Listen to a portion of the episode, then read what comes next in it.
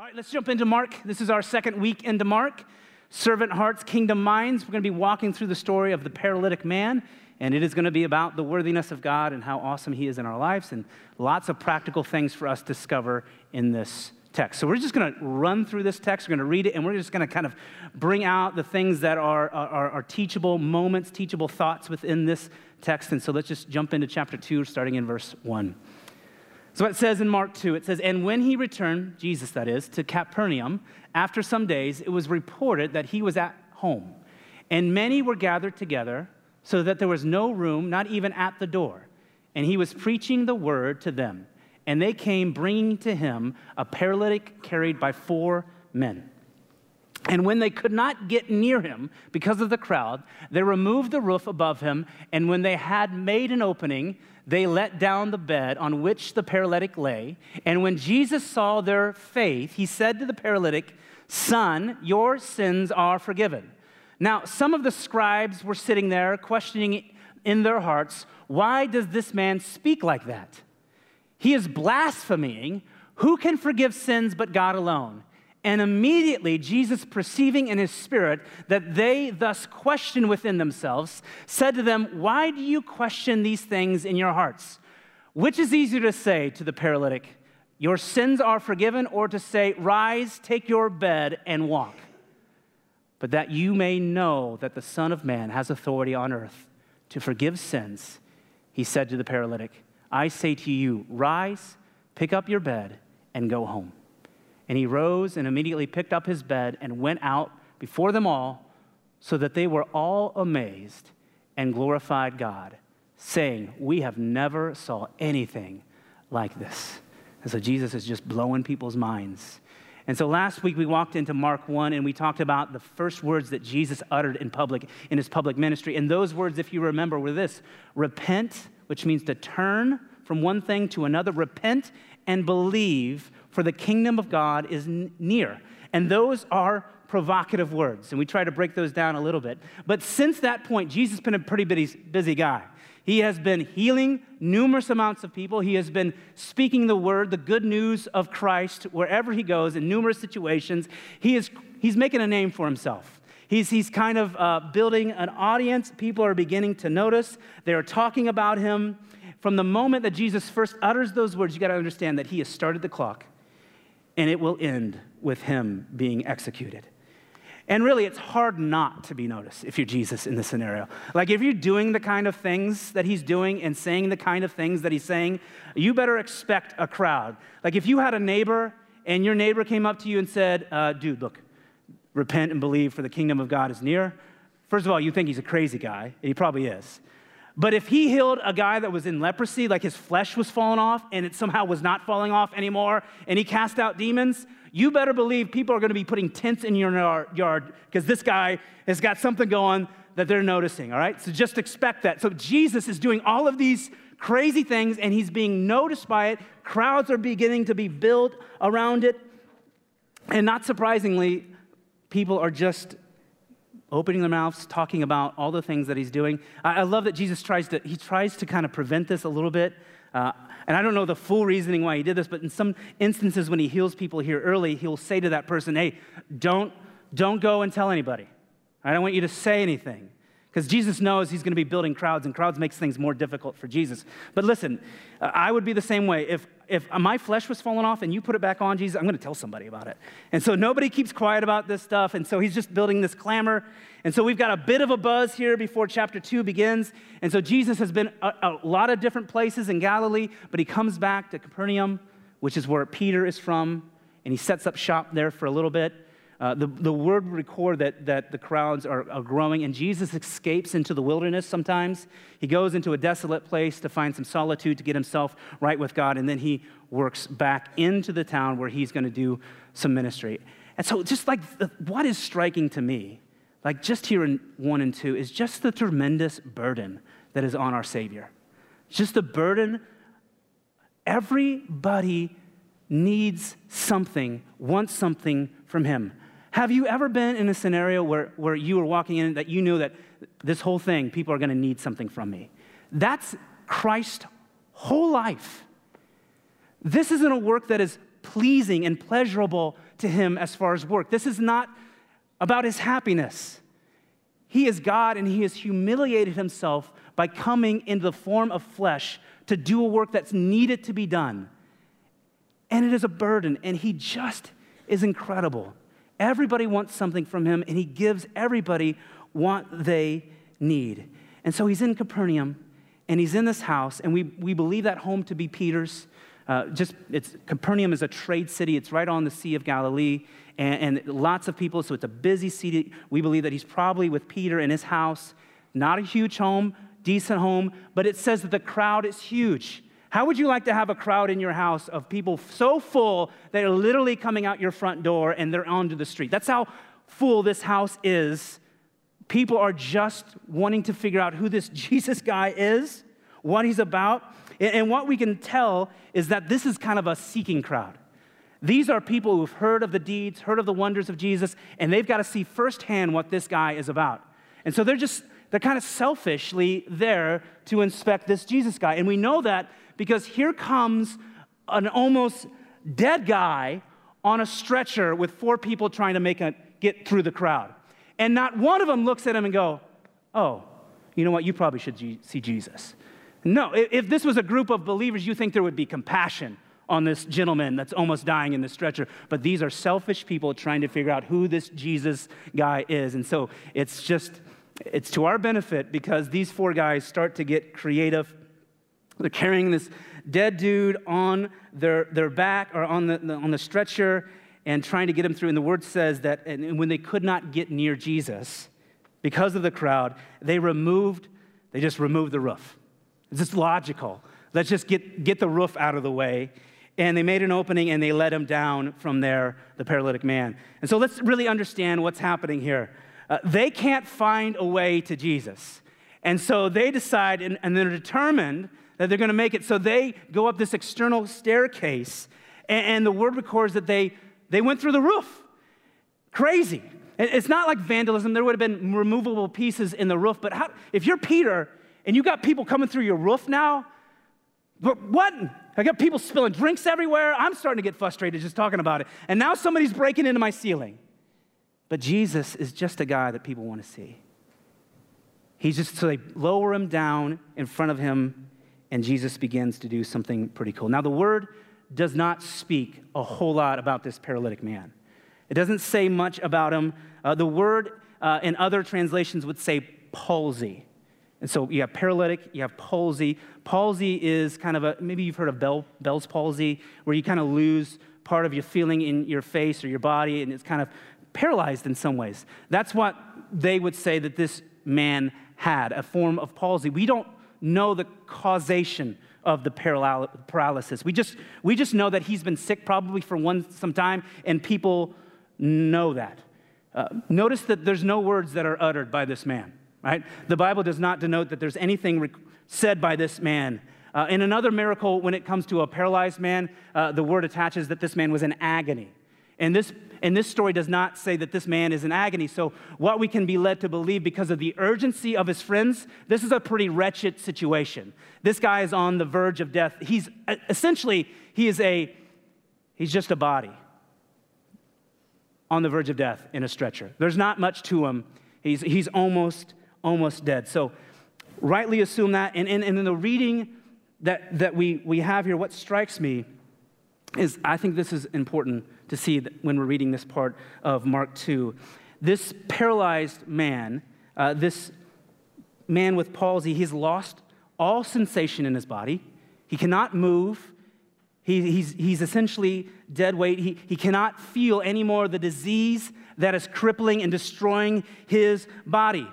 He's numb to it all. And so, what I want you to understand is that there is no random story in Scripture. Jesus is not writing about some random guy that he's going to heal, there is a, an important point to this paralytic man. Because you have to understand that that guy that has that's paralyzed, that's, that's me. You are the paralytic person. That is you. Because without the forgiveness of our sins, without Christ's forgiveness and atonement for our sin, we are dead. We're dead. We are spiritually dead and we will be physically dead too. And so this paralytic man is an emblem for a human being in sin. There is a disease that is plaguing the hearts and the minds of God's creation, and it is not ramified or unless Christ forgives it. So this is us in here with a condition of sin that needs to be forgiven or we will die. And then what grips me about these four friends is don't you just see the desperation and the determination in these guys to get their friend to Jesus, that they, they, would, they would get him in front of Jesus, one friend on each corner of the stretcher. Like this is like, this is when we talk about burden bearing, burden bearing, this is this is a my life for you mentality that we talked about in Galatians. They are not looking in this situation thinking, how are you going to please me? They are looking in that situation and say, how can I bless this gentleman? And they are determined to get there. There, there is not an obstacle in their way that they're going to let determine. Like, look, here's the deal. If Olive Garden has more than a 15 minute wait, I'm not going there, okay? But these guys, they, just don't let adversity get in their way. Where many of us, like myself, would, would see this kind of obstacle in our way, we would cave in and we'd stop and we'd say that this is impossible. But the word shows that they didn't gasp at adversity, they pushed through it. They showed grit. They had faith that Jesus could actually do something for their friends, and, and God rewards that faith. They were desperate to get their friend in, in front of Jesus, and they found a way. And, and I think that we all, have to ask the question when, when I read this, I ask the question would I? Would I be that desperate to get my friend in front of Christ? Would we be that desperate to show this kind of grit? So our friends could see Christ, that they might come to know him, that they might experience his grace. Because we all, we all have spiritually sick people in our lives. We all have people in our lives that are spiritually sick. Are we holding on to a corner? Is there a corner of a stretcher somewhere that we're holding on to? Or have we ever picked one up? Maybe we just fear that there's going to be resistance. Sometimes we, we kind of build anxiety around, well, if I kind of w- want to bring somebody to Christ, they're just going to resist. Or maybe you felt resistance in a scenario. But these guys, they found a way. They didn't, they didn't let a little resistance a little adversity from the crowd stopped it. They didn't drop a corner. And so, look, here's the bottom line. I, I think this speaks to me, and I think it speaks to you. If we value something, if something means something of great value to us, we will find a way, whether creatively or by force, to make it happen. If we have value in something, we will find a way. We will move heaven and earth to make sure that we can do those things or somebody else can do those things. And so the, the question that I ask myself is do I value the Lord and my friends this much? Because we will get creative to make things happen if they mean something to us. There's a guy in Turkey. He is a crazy fan of a soccer team. I don't understand why people would be crazy about soccer in general. It just doesn't make sense to me. Sorry about soccer fans out there. But he's a fan of this team in Turkey, and he is like a, a leader in their cheer block. He's, a, he's an older gentleman. Uh, he's super passionate about this stuff. He got way too passionate about it, and he, he, he got into an altercation with some fans, and the club, the soccer club, kicked him out of the stadium for a year. Now, his name is Crazy Ali. And you should probably understand from that name that he's not just going to settle for being kicked out of the stadium. And so, Crazy Ali, who loves this soccer team, values this soccer team, is going to find a way to be with this team. And so, here what, here's what he does he has to sign in before every game at the police station that he's not at the game. The first game that he had to do that, he signs in the police station and he goes to a rental company and he rents an industrial crane and he pulls the crane up right outside of the stadium and he lifts the crane up, the boom up over the stadium, not in the stadium, so he can watch his team. This is what it looked like. This is Crazy Ali. And he led cheers from on top of that industrial crane. Now, he wasn't up there for long because the police came and they lowered the boom, literally and physically, and they took him to jail. He violated uh, some sort of trespassing rule, I'm sure. But do you see the desperation within Crazy Ali to see a soccer team? How much better is our Father than heaven than a soccer team? Do we share this kind of desperation, this value in who Christ is, that we would be creative in our friends coming to know Christ? I'm sure all of us at some point we, we were brought to the Lord, and I'm sure that there were people who were intentional with their thoughts of like, I know with me, like, how am I going to conversate with Steve about who Jesus is? How am I going to show his love? Do we value the Savior that much that we would show this kind of desperation, this determination in the face of resistance, that our friends could meet Jesus? They could experience his grace and his mercy. And so it's interesting that when Jesus sees this man, the first thing he does is he doesn't deal with his condition as far as physically, but what does it say he did? He said, Son, your sins are forgiven. And we may think that's odd here's this guy that's to die, and the first thing that Jesus does is forgive this man's sins and doesn't deal anything with his physical condition. So, why does he forgive his sins? Like, d- does sin and disease have a link? Uh, do, do, does sin cause physical disease? Well, I would say yes and no to that. It's not always the case that because you have sinned, it's not always, it's not, and it's most often not the case that if you sin, you're not going to get a disease. Jesus when he's speaking in another story, there's the disciples see a man blind from birth, and they said, Who sinned, this man or his parents? Because in that time, they believed that sickness was, was the fault of sin in that person's life. But Jesus says this neither. It's not about sin here, it's about me being able to show my glory on earth. And so don't, don't believe in this, reading this text, that, that you, you are sick because you have sin in your life, but understand this. Listen, all sin, uh, uh, all, I should say, all disease, all destruction, all decay is the result of sin entering into the world, right?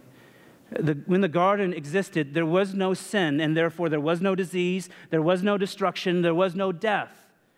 And so sin does have a root in disease and death and destruction, and, and that is what Christ is more concerned about than your physical comfort. He's more concerned about your heart healing your heart. And so the men get creative to get in front of Jesus. He says, Your sins are forgiven. And that's exactly what the Messiah is going to do. Like you have to understand that Jesus is on his way to the cross. He's on his way to the cross at this point. This whole ministry that he has is about the forgiveness of sins. Repent and believe that the kingdom of near is, is true because the king is on the move right here. Jesus the king is on the move, and he's on the move to Jerusalem where he's not going to sit on a throne of splendor. He's going to hang on a cross to deal with our sins in a very brutal and, and hateful way. This is the work that he is going to do, and it's a work that is good as done, so he can say, Your sin is forgiven. But why did these friends bring this guy to Jesus? I don't think it was there. They brought him there so they could he would say, Your sins are forgiven. They wanted him to be physically healed. They wanted to see him walk out of the mat. They had heard that he had done some spectacular things. Jesus attacks the sin. The difference here, the difference here, I, I think, is that we look at the felt need more than we look at the heart need. Jesus always looks at the heart need over the felt need. This man, yes, he has a physical element that's ravaging in his body. He's going to die, but the more important need is the heart need, the forgiveness of sins. Christ wants to heal the heart because if he died, even though he was physically healed, he was doomed. But if his heart was healed, his sins were forgiven, and his body was still decaying, guess what? He's still golden because he's got right standing in front of the Father. And so Jesus is always going to attack the sin. He's always going to attack our heart. I said he's always going to be more concerned about your heart than your comfort. Always, 100% of the time. And so for us, being a part of the kingdom of God doesn't mean that all of your felt needs are taken care of.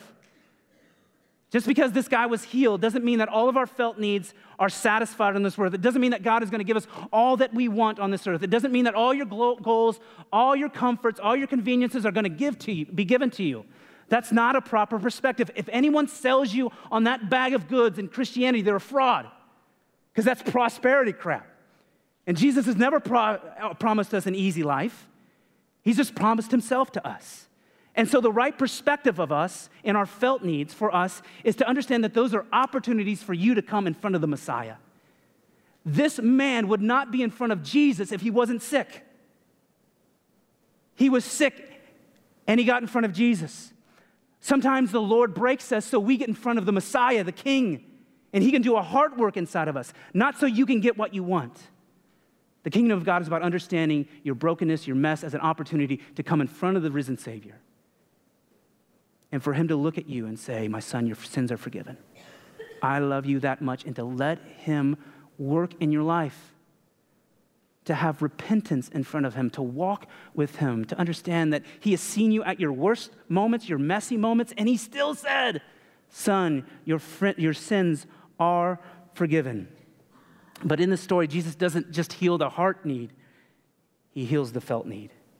And it creates this stir amongst these scribes. And the scribes are simply like lawyers in this time, they're, they're experts in the legal law. There's scribes in the Pharisees, there's scribes in this group called the Sadducees, there's scribes in the group called the Essenes. These are the three big religious classes. There are scribes underneath. So the scribes, the Pharisees are here, and they are blown away. Do you understand this? When Jesus says that your sins are forgiven, there is not a more galvanizing statement that he could have made at that moment in that time.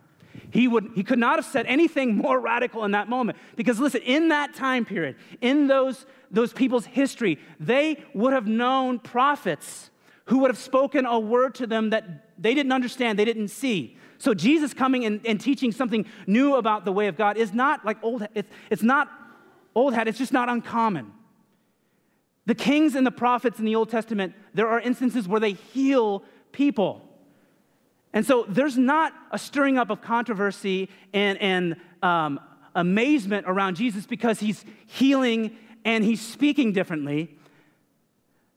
No one has ever said or uttered the words that your sins are forgiven without precursor, the precursor of that your Father in heaven is going to do it. Jesus is taking his own authority here and he is saying that your sins have been forgiven. Nobody in the history of the world has ever said that. And there are people in that crowd that are stirred up in awe and anger because this is blasphemy according to some people. Blasphemy is an offense against God. The scriptures are clear in the book of Isaiah, Psalms, and Daniel. It is God and God alone that saves and heals sin. Nobody else does. And so if Jesus is saying that he can forgive sins, you better believe he's making a claim to be God. He's making a claim to be God here, and he's rising up a, a lot of different sentiment in people. And so he forgives his sins and then he heals this man in his palsy. And then it gets crazy. He just kicks it up a notch here. People are wrestling with what is this guy doing? But Jesus is saying, Look, what is easier for me to do? Forgive sins? Yeah, it's easy for me to forgive sins, but I also can make people walk. So I'm not only going to forgive people's sins, I'm going to show my authority by calling this man to get up off the mat and walk. And so that's what he says. He says, I say to you, rise, pick up your mat, and go home. And there is tons of nuggets in that sentence for us to digest. Ultimately, salvation and forgiveness is dependent on God. God restores us, God redeems us, He is the one that sets us free. But He did not pick up this mat for this gentleman, He did not pick up his bed. There is a work to be done by this gentleman after his salvation, after his sins are forgiven, that is his own work to do. Jesus says, Pick up your mat. And the same is true for us. There is a work that is to be done in us. I have said this before that Jesus has removed every obstacle in your life for you to have a right relationship with God except for your desire.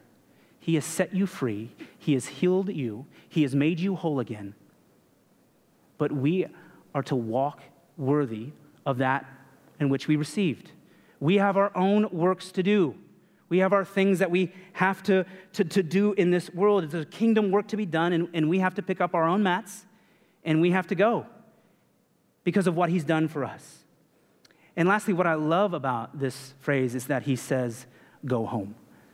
And I wrestled with this for this week because there are instances where Jesus says to somebody that he heals, Come and follow me. There is a personal invitation that Jesus always gives to us to follow me as far, as, far as God, as, as the Son of God, follow me in my way. But there is a little invitation to many to say, Come and follow me on this earthly ministry. But in this situation, he tells this man to go home. And you would think it would be logical that to have this, you would want this guy in your party, your entourage, the guy that you almost raised from the dead. That's street cred. Where you go? But Jesus says, Go home. And I'm confused by that. But here's, here's what I've been led to believe in that. Look, I think that we all have this desire in us to do great things in the kingdom of God, that we want to serve God in huge, profound ways that maybe get us noticed. And, and there are some people that God is calling into that. That when we read into our ancient history of, of people with bold, heroic faith, the people of the past, even people of the present, we say, I want that, God. I want to be that kind of follower of you, to do radical things for you. But Jesus doesn't say that for this guy here. What does he say? He says, Go home. There is work to do at home. Look, God has called us to make a difference everywhere we're at. For some of you, He's called into the world. For some of you, He's called to go home. And that is just as an important call as any other call to go home. Because here's the thing God won't let His design be sabotaged. If you're not faithful in the small things, why would God ever allow you bigger things to be faithful in? God has a way, a design for fathers, for mothers, for siblings, for daughters, for sons to be godly in those things. And He has called us all to be faithful in those small things. He's not going to allow somebody to sabotage His design of family and structure and then say, oh, hey, go, go do this. You're going to be rewarded and, and be known. And all. No. We are to be faithful in the small things, to go home and be a follower of Christ there first. And maybe that's what he has for you in the entirety of life. But if we don't have that right, then why would we logically think that God would give us any more than that?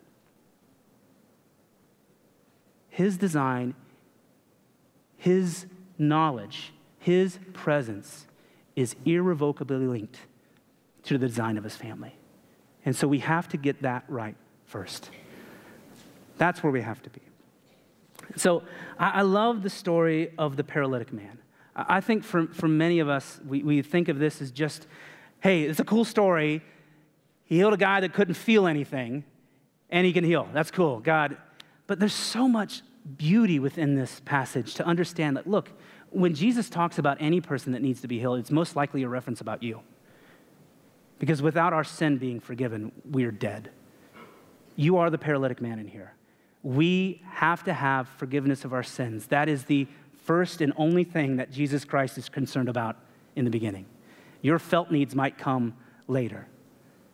But this is a beautiful story of how Christ redeems us. And then for those of us who are redeemed, what a beautiful example in these four men to show the desperation that they had because of what Christ has done for them to bring somebody to Jesus.